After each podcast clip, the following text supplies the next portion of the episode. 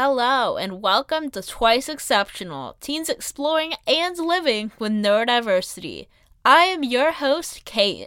I am 16 years old, the middle child of three, and my favorite color is green. More importantly, I have ADHD and I am gifted, making me twice exceptional. I started this podcast because living with ADHD can be difficult, and I wanted to find a way to reach people and share some information from the perspective of a neurodivergent teenager living with a neurodiverse sibling. In this podcast, I discuss my experiences living with ADHD, interview guests, and research different aspects of neurodiversity. In this episode, I interview Mike Walker, the owner of Gold Medal Swim School, to discuss his experiences and career with ADHD. Just a quick note during the interview, Mike does refer to ADHD as ADD a few times.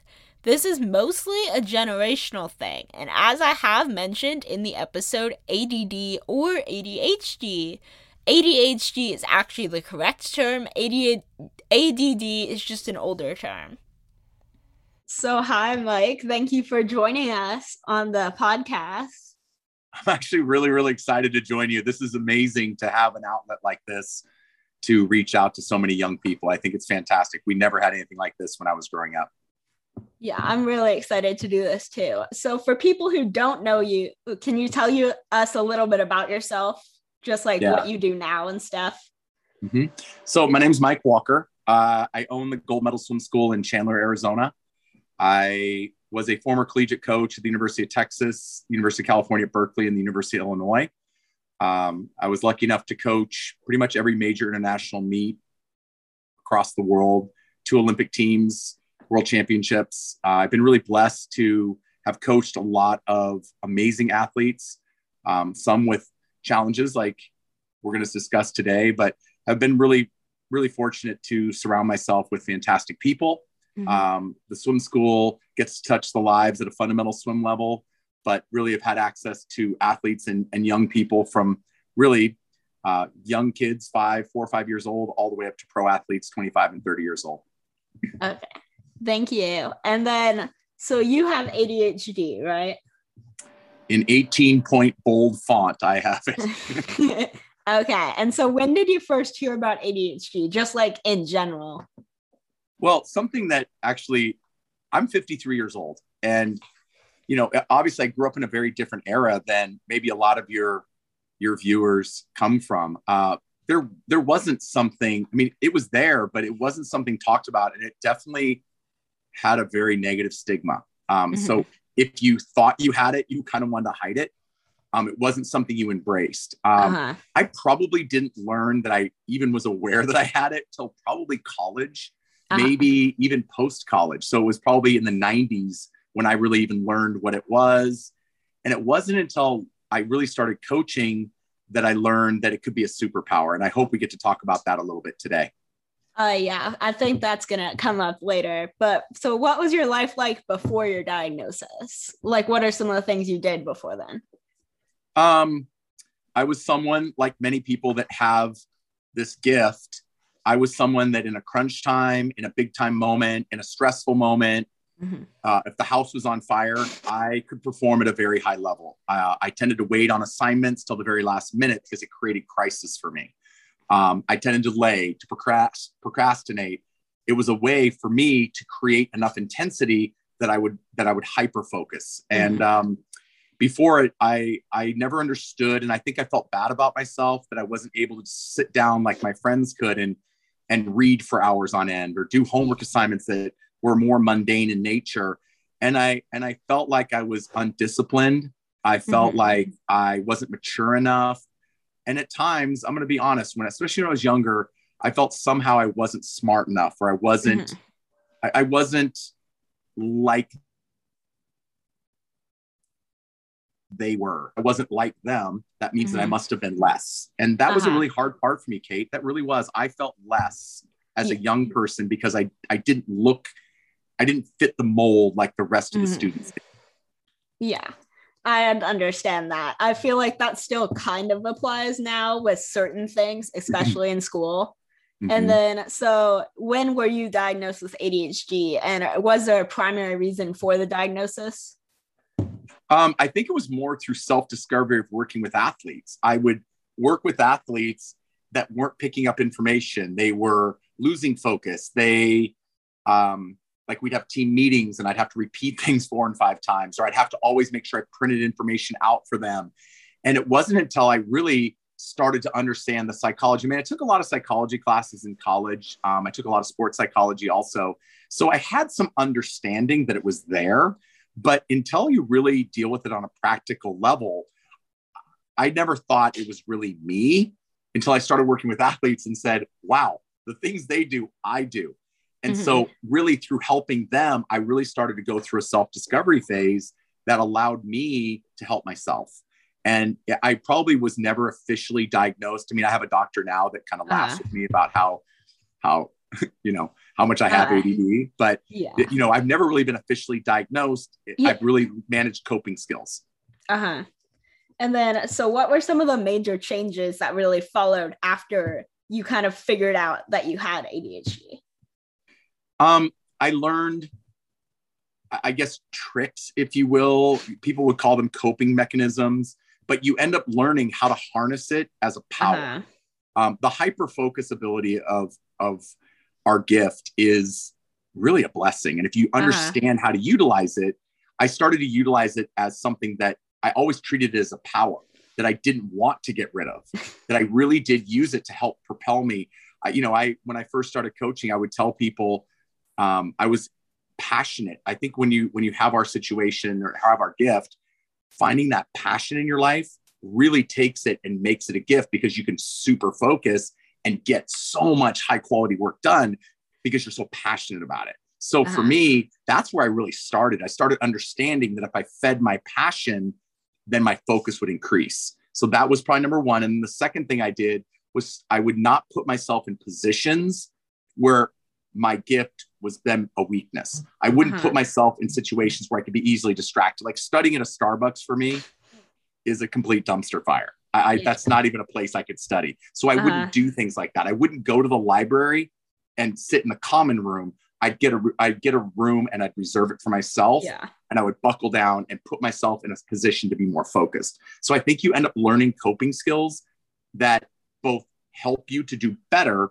but also you remove those situations that aren't going to help you. Like group studying for me in college uh-huh. was was more of a social event than it ever was. I was going to get work done. So yeah. as long as I understood that it was a play date, I was fine. I had to set aside private time later. So yeah, it's more you. I think you just develop those skills yeah. that help you become better, or you avoid the weak moments. Yeah, I know for me at least personally, I get distracted even in a quiet room sometimes. Like I I do too. Distract myself a lot but you're like, wow, this zipper on my backpack is so interesting. Yeah, yeah. I, I, get that too. Music helps me a lot. Music yeah. kind of helps me calm down. If for me, a lot That's, of it is the calming part. I need to be more calm. Yeah, that works for me pretty well, honestly. I listen to music when I do most of my homework, and it actually helps. Do you listen to music that gets you excited or more music that chills you out? Depends. Usually chill like coffee chills me more than it makes me more hyper, really. So I don't know. Uh, I caffeine. I don't know if we're supposed to discuss that, but yes, I drink a lot of coffee, especially when I have to get a lot of work done. I do. Yeah. Coffee, tea, green tea helps me for sure. Uh-huh. A soda. When I was younger, I was naturally drawn, I think, to high caffeinated beverages. I drank coffee very early on, and I didn't understand why. Uh-huh. Um, it was actually through your mom, Dr. Dunn, that I I actually understood why the caffeine was so effective. I actually learned that from her. Uh huh. Yeah. And then, do you have any specific stories that you feel like really shows what it's like to live with ADHD? I tend to see the world through very positive eyes. Uh-huh. Um, so I'm not, I, I, hope I can come up with maybe one that was more heartfelt and, and difficult. Uh-huh. But I, I, think the key for me, a story I had is I can remember being at Berkeley and uh-huh. I used to give video for every athlete on the team from swim meets. And this uh-huh. was before it was as simple as, as video editing on a computer. Okay. So it took a lot of time. but I was so passionate about getting it done. I can remember walking into the office at 12 o'clock and working straight through, no breaks, no nothing until after nine o'clock at night. And I literally looked up from my desk and I looked outside and it was pitch black. and so the the the idea was I was so focused on what I did. I was so enthralled, so passionate. The football game had gone on. I had had I had like 10 missed calls on my office phone, but I was so enthralled with doing these videos and I was so passionate about wanting to get it done that I literally worked for nine hours straight and it was like that. But it comes back to passion. And when uh-huh. you're passionate about things, ADD becomes a gift uh-huh. and you can just, just do amazing things. And so I could do an amazing amount of work in really short period of time. I had 36 videos to do. I can remember it was 36. And I always remembered that it was just so important for me in my life to love what I do. Yeah. And that then I think ADD becomes a, a real blessing. I, I really uh, do. On the bad side, I think the biggest one is I would sit in work groups at school. I, and I can remember this when I was like in fifth, sixth grade, and I got in trouble pretty much every day. So I would sit in these work groups, and within five minutes every day, I'd be sitting in the back of the classroom. And I probably went, I was, I think I was actually a frequent flyer in the detention program in my elementary school. Um, I had my own chair in detention. and it was just because I couldn't sit down, I couldn't focus, and uh-huh. it was it was embarrassing. I guess that was the worst part. I, I did pretty well in school, uh-huh. um, but it was embarrassing. It was embarrassing always getting sent to the back table. It was embarrassing uh-huh. having to go to the principal's office, and so those parts were probably some of the hardest that you get singled out because you can't follow the box. You don't yeah. follow that line, and and that part. I'm really sensitive now with athletes that have have it that you know you really try to put them in a situation to be successful me going uh-huh. in a uh-huh. group project at a table with a bunch of my friends that was playtime that was not get homework done time yeah. so i wouldn't put myself as a, as a student in that position but Cate I, I can't tell you getting sent to the back really did hurt me feeling uh-huh. like i wasn't like them uh-huh. And, and that really was hard. I have a lot of memories like that. It's funny. I can remember there's a blue chair in my fifth grade classroom, and I literally sat in that blue chair like I owned it. And that was hard. It was the bad uh-huh. chair. People that sat in the back that got in trouble. They were bad. Uh-huh. And that was hard. That was hard. Yeah. There's definitely a lot of struggles with school and ADHD, especially like for me, I can't sit still and one of my teachers in third grade had a big problem with the fact that I would need to move around constantly. Yeah. Did you ever have one of those squish balls? Have you ever sat on one of those, like the, yeah. the physio balls? I think that would have been really good for me. I, I really did. Did you ever try one of those? Some of my teachers have those, yeah. Do you like them or no? It's fun. Yeah. But you and feel then... like a goofball sitting on this big ball in the middle of class too, you know? Yeah. I think the segregation that goes on with, you know, when you get ostracized when you have it and then you can't follow the rule or the mm-hmm. line or the standard. I think that feeling of being different and not in a positive way, I think that's for me, those were some of the most harmful memories. Because uh-huh. you end up thinking you're less than, and yeah. there couldn't be anything further from the truth. And if I had to say one thing, maybe there's one person that would less like really listen. You're eventually, as you get older, you're going to understand that this is a superpower and it's going to separate you in life and going to do amazing things but you're young and you may not know everything that it can do for you but but don't give up. Like uh-huh. like you have something really special that can help you. As soon as you get older and you you work on it it can really be something powerful. Yeah that kind of leads into the next question which is how has adhd helped you in your career? Um I, I think I learned in college the classes I was passionate about and excited about and wanted to do, I did really well in. The classes I thought were boring and a waste of time, I really struggled to pass. Uh-huh. So for me, I did learn in college through school that when I took those kind of courses, so then I picked a job and I didn't worry about money. I, I didn't, I wanted to have a job that made me feel like I wanted to get up in the morning. Uh-huh. And so I just, I directed my whole life that way and it really it did affect my choices in life because I knew if I was going to be successful, I had to really enjoy what I was doing. And uh-huh. I think that's probably how school helped me in terms of how it transitioned to my life is that uh-huh. it really did teach me loving what you do matters. And in high school, it's harder. I get that. Middle school, it's harder. You have a set amount of classes. But if you can kind of find a way to make it more relevant for you, like maybe uh-huh. you don't love math, but you're like, oh, I do love, you know, some other part. And I can take this one area of math. Oh, I like money. So then I can make money and math kind of connect. But you try to connect the dots to create more relevance. Yeah, that makes sense. And then you've kind of already touched on this a little bit, but has there been any significant struggles that came with ADHD as well? Because there's a lot of benefits, obviously, but. Right. I think the struggles are the mundane tasks, the things that aren't exciting. And part of greatness is a grind that you got to grind through the things you don't want to do. And especially when you're younger. So the struggle are things that I don't find important, things that I don't think are exciting, things that aren't fun, things that aren't readily stimulating. Mm-hmm. I have a very hard time with those tasks. Yeah. And I had a worse time when I was younger. So the struggle would be is having to complete those tasks. Some of school is completing the tasks. That's uh-huh.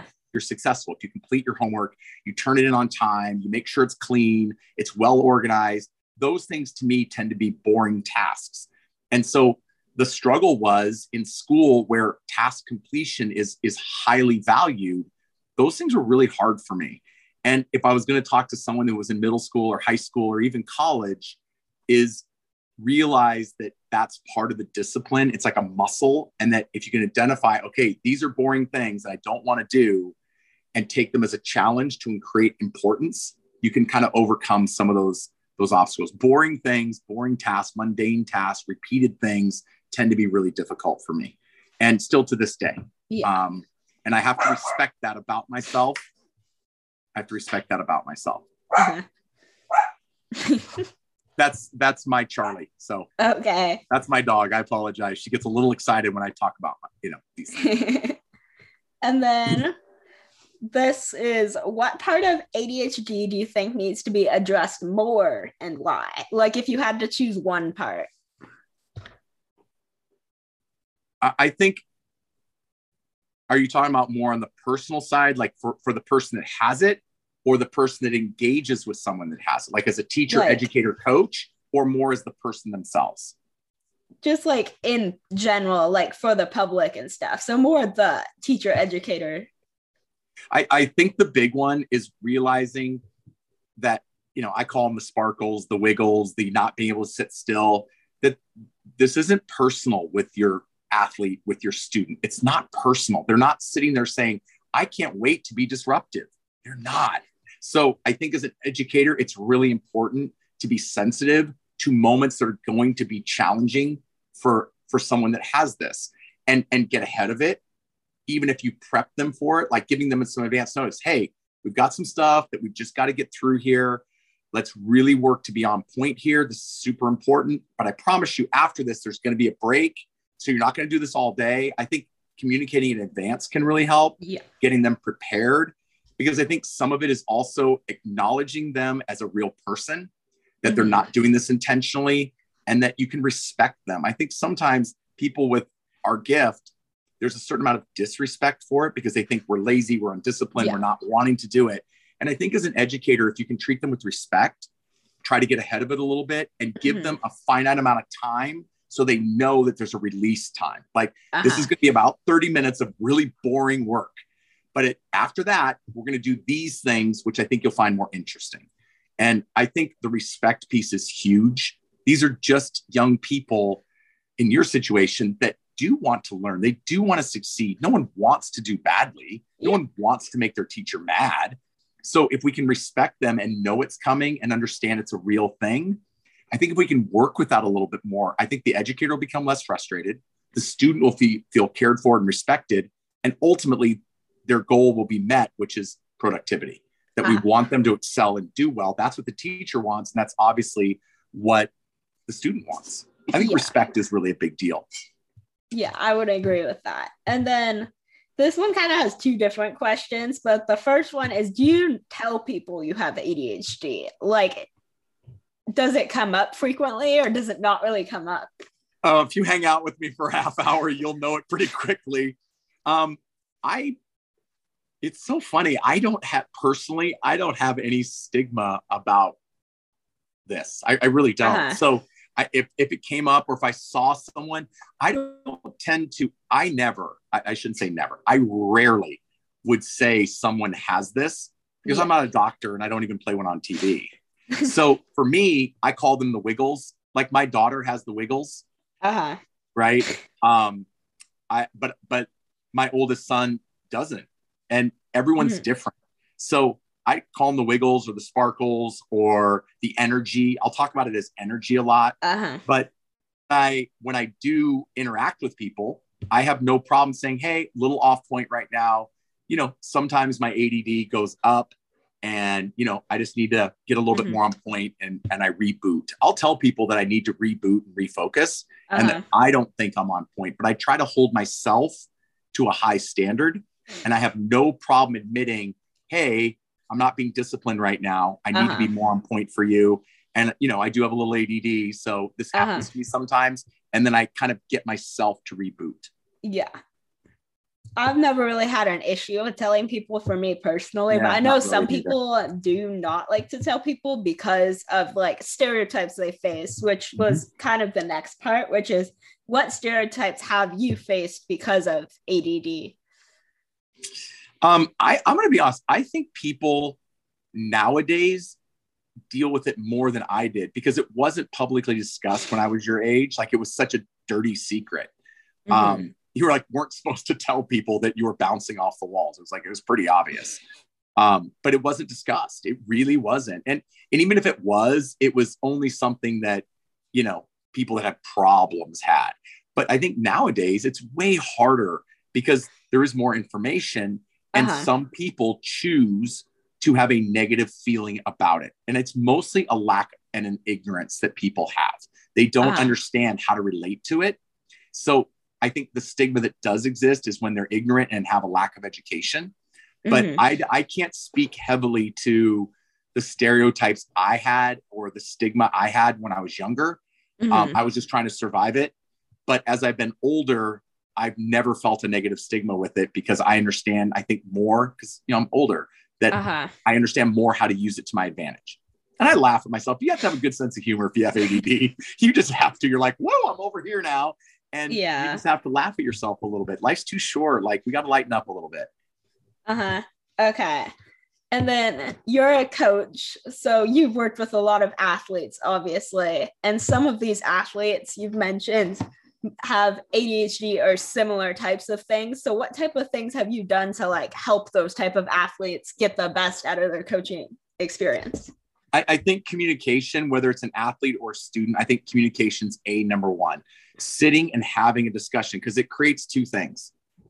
Number one, when you directly communicate about it as a coach or a teacher with the student or the athlete, number one, you're you're treating them with respect. We talked about that. Uh-huh. So number one is just asking how they best take in information.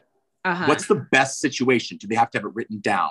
Is it better if I create a cue card? Is it best if I repeat it to them first, or if I review the information before the practice or the test, or I, I may even have some notes I want them to follow along with. Sometimes having notes um, given in advance can help someone stay a little bit more on point. But I think uh-huh. it really does come to the idea that you communicate them with them with respect, with mm-hmm. patience, and then find out what their coping strategies are. Because a lot of kids, even if they haven't identified it, will have coping strategies that they know work.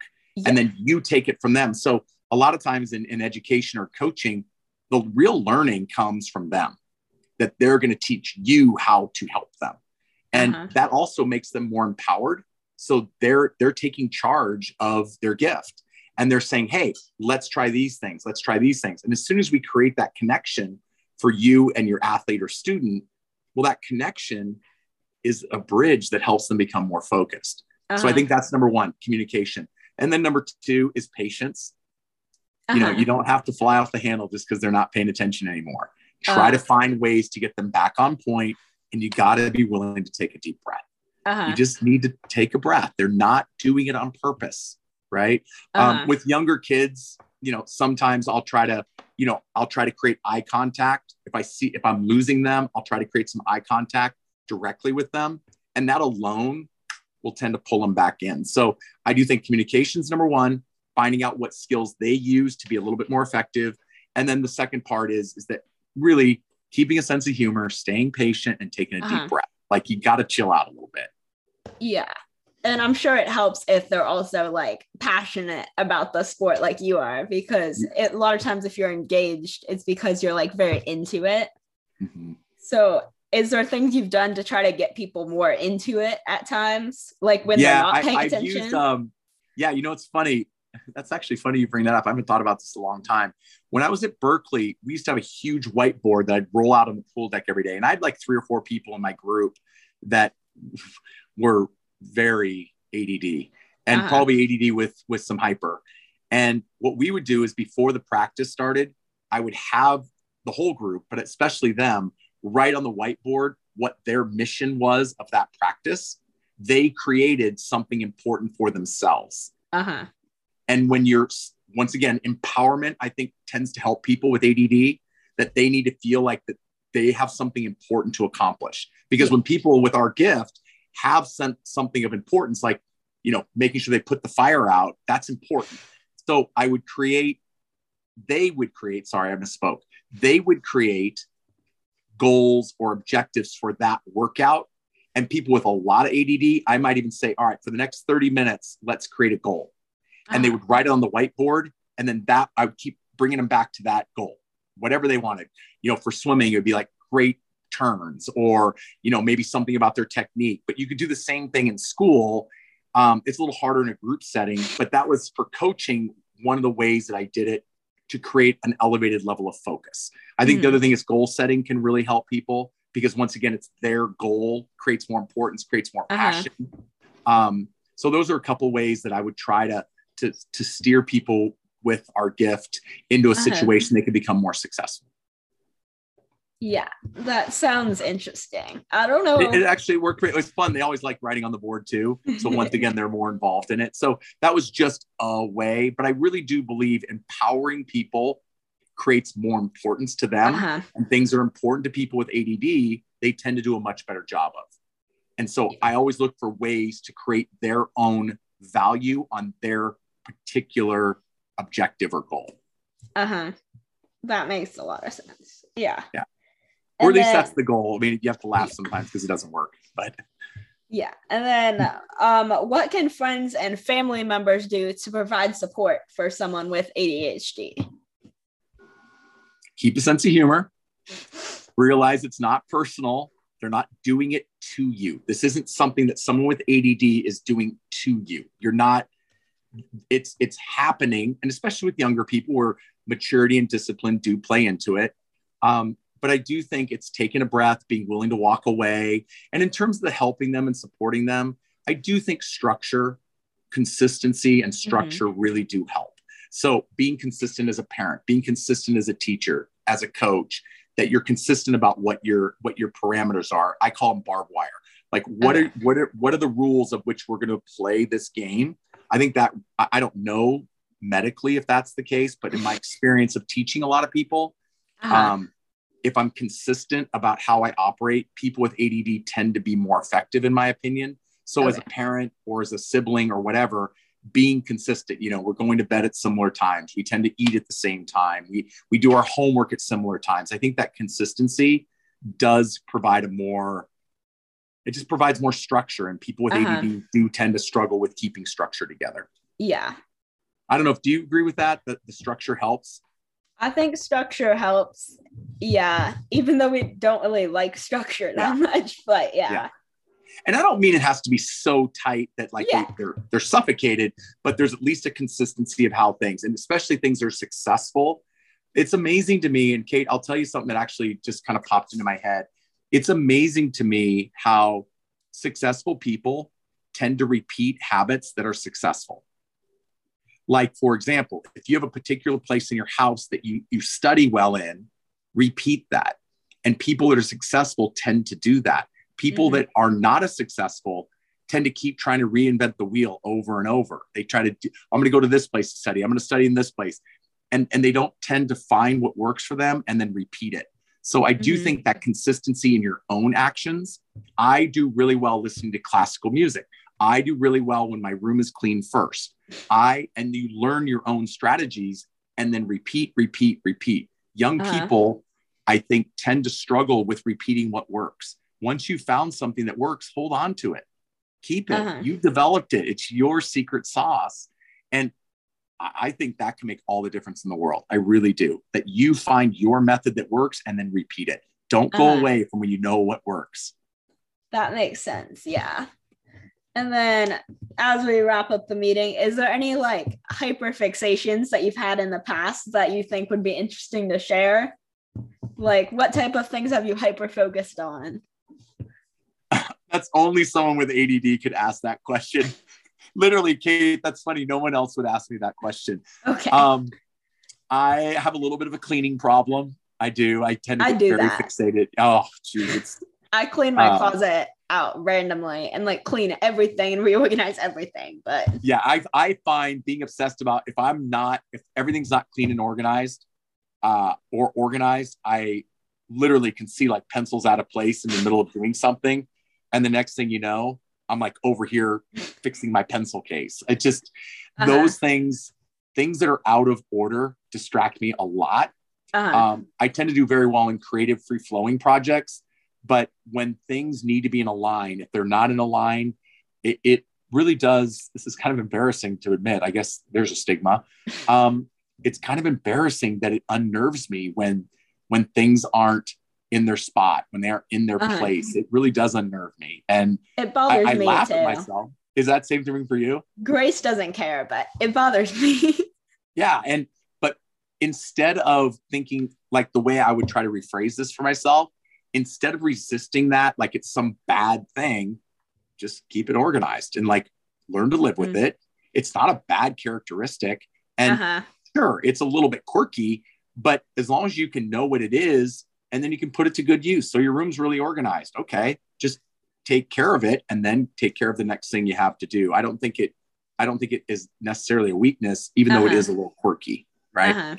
I'll clean out the refrigerator. I mean, who does that, right? It's just uh-huh but it's important to me when I see it. Then all of a sudden I'm like, oh man, this is the most important thing, and uh-huh. I've got to go to a meeting or whatever. But I'm still cleaning out the refrigerator because I get a little bit OCD about it. Yeah. I think. Do you think OCD? And I'm not trying to throw around these acronyms like, like they're no big deal. And ADD, they go a little bit hand in hand. I think there's some connections, probably. Is there? Okay. I, I don't know medically if there are or not, but I, yeah. for me, there's at times I feel like there might be connections, and you can probably have both. So you know. Right. That's yeah. true. But someone like you, you've been so successful with it that you have to have a series of coping skills. And a, a, I, I would be surprised if you didn't have, you know, a number of things that you do to be as successful as you are. Mm-hmm. Um, and, and, you you have been smart enough to repeat them. And and I have I have a feeling you use those those systems or those habits to become as effective as you are. I try. Yeah. Yeah. It's, it's not easy though. It's not easy. Uh-huh. And it's, I think it's, you know, when you're younger, uh, the struggle is real. I think when you're mm-hmm. younger, it, as you get older, you start to understand it a little bit better. But when you're younger, that struggle is real and it does hurt at times. It really does. I can tell people though that are younger, like it does get better, it does get easier, and you'll learn, you'll learn really that it is a gift. Well, thank you for doing this interview with me. Oh, I had tons of fun. No, I really did. And I appreciate your questions. I thought uh-huh. really some of them were very insightful because you kind of surprised me a little bit that you would ask a question like that because most people don't. And it tells me you really, you live with it and you, uh, I think, have a good attitude about it, which I uh-huh. find really refreshing. I really do.